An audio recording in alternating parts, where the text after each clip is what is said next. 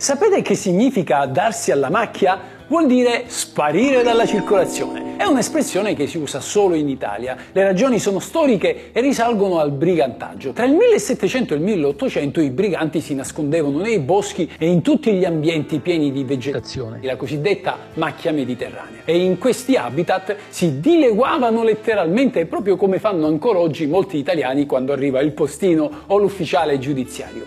Rendersi irreperibili è uno sport nazionale nel momento in cui c'è qualcosa qualcosa da pagare e abbiamo l'oro olimpionico. L'escamotage più utilizzato è quello di fornire al comune una falsa residenza, ma in verità, come scopriremo a breve, non è così che ci si rende irreperibili. È dalla lettura di alcune sentenze che si può invece scoprire come non farsi arrivare a casa multe e cartelle. Ben inteso, nessuno vi potrà garantire la certezza matematica di sfuggire alle notifiche, ma facendo leva sulle inefficienze dell'amministrazione e sulla frettolosità di alcuni alcuni soggetti delegati alla consegna delle raccomandate, spesso la si fa franca. Ecco allora alcuni suggerimenti pratici. Ehi, dove andate? Iscrivetevi al canale. Ora sì, sigla.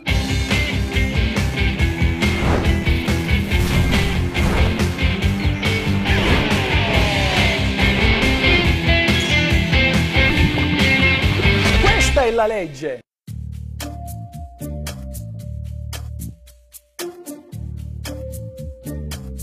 Fornire una falsa residenza è un reato, ma non ho mai visto un procedimento penale intentato per questo motivo. Così, una buona fetta di italiani dichiara di risiedere in un luogo dove materialmente non vive. Lo si fa soprattutto per questioni fiscali, per non pagare l'IMU, ma su questo punto i comuni sono diventati più furbi. Si fanno consegnare le bollette dalle società della luce e del gas per verificare se l'immobile è davvero abitato e se i consumi dovessero risultare irrisori, ecco che scatta scatta l'accertamento e il recupero degli ultimi 5 anni delle imposte sulla casa.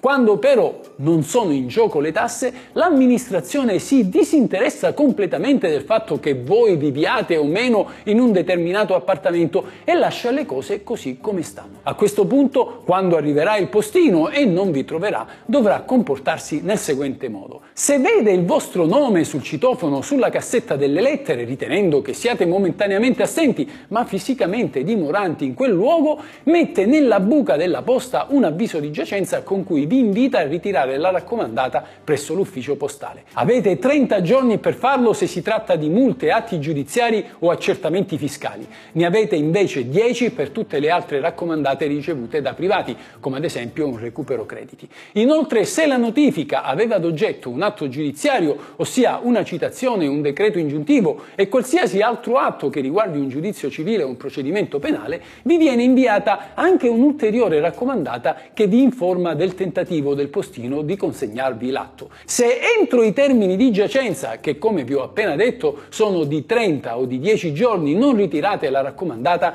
questa si considera come ritirata e quindi conosciuta. In pratica decorrono tutti i termini per poter eventualmente pagare, fare ricorso, presentare un'opposizione, costituirsi in giudizio e così via. Morale della favola, non è affatto una buona idea far finta di non essere in casa o indicare una falsa residenza lasciando però sul citofono il vostro nome. Infatti, anche se non avrete materialmente ricevuto la multa o la cartella, gli effetti giuridici di queste si producono lo stesso. Insomma, questo non è un buon metodo per non farsi arrivare a casa multe e cartelle.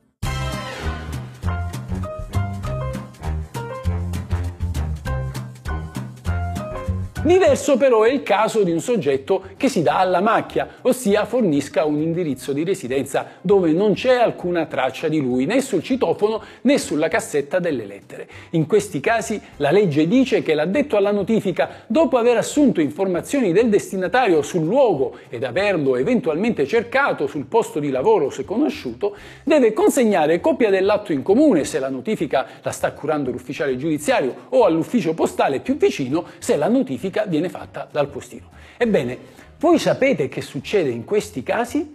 Ve lo dico io. Lo potete immaginare se avete notato con quanta frettolosità postini e corrieri se ne vanno dopo aver bussato al citofono. Scrivono destinatario sconosciuto e poi scappano via e chi si è visto si è visto. E qui l'inghippo. Secondo la giurisprudenza, per poter parlare di reperibilità assoluta del destinatario è necessario che il soggetto notificante effettui delle reali e idonee ricerche rivolte a verificare se non vi sia stato un semplice cambio di indirizzo. Potrebbe magari anche essere che il destinatario viva effettivamente in quell'abitazione ma non ha voluto mettere il nome sul citofono e il campanello non funziona. Insomma, se anche il postino non deve trasformarsi in un detective, qualcosa la deve fare e di solito si tratterà di bussare alla porta di altre persone lì vicino per assumere da queste delle informazioni su di voi. E non basta. Di tutta questa attività di ricerca va data menzione nella cosiddetta relazione di notifica, una sorta di verbale che l'ufficiale giudiziario stesso deve compilare prima di portare l'atto in comune.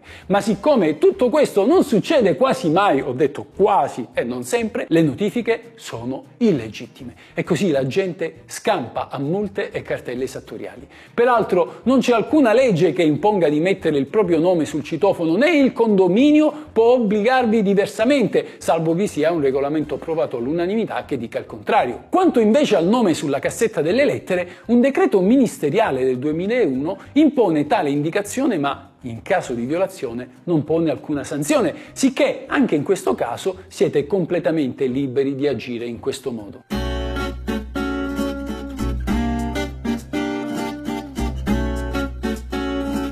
Un altro tipico escamotage per scampare alle notifiche è quello di chi non fornisce il numero civico della via in cui abita. Pensate alla via Flaminia o alla Cassia che attraversano più regioni. Come fa il postino a capire dove abitate? Anche in questo caso il postino o l'ufficiale giudiziario, prima di depositare l'atto in giacenza, devono fare delle ricerche. E badate bene, le ricerche devono avere ad oggetto la presenza del destinatario non nel solo indirizzo ove è richiesta la notifica, ma nell'intero comune cosa affatto semplice per come è ovvio. In verità alcuni impiegati delle anagrafi quando si va a dichiarare la residenza chiedono un indirizzo completo e valido, quindi c'è una scrematura in partenza che non tutti però fanno. Ad esempio gli extracomunitari dichiarano spesso residenze fittizie e risultano abitare a centinaia in palazzi diroccati.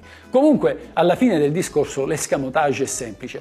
Per sfuggire alla notifica basterà sperare che postini ufficiali giudiziari non facciano bene il proprio proprio compito, come a volte succede per la fretta o l'approssimazione, e dimentichino di fare queste ricerche o anche solo di fornirne menzione nel verbale. Questa è la legge.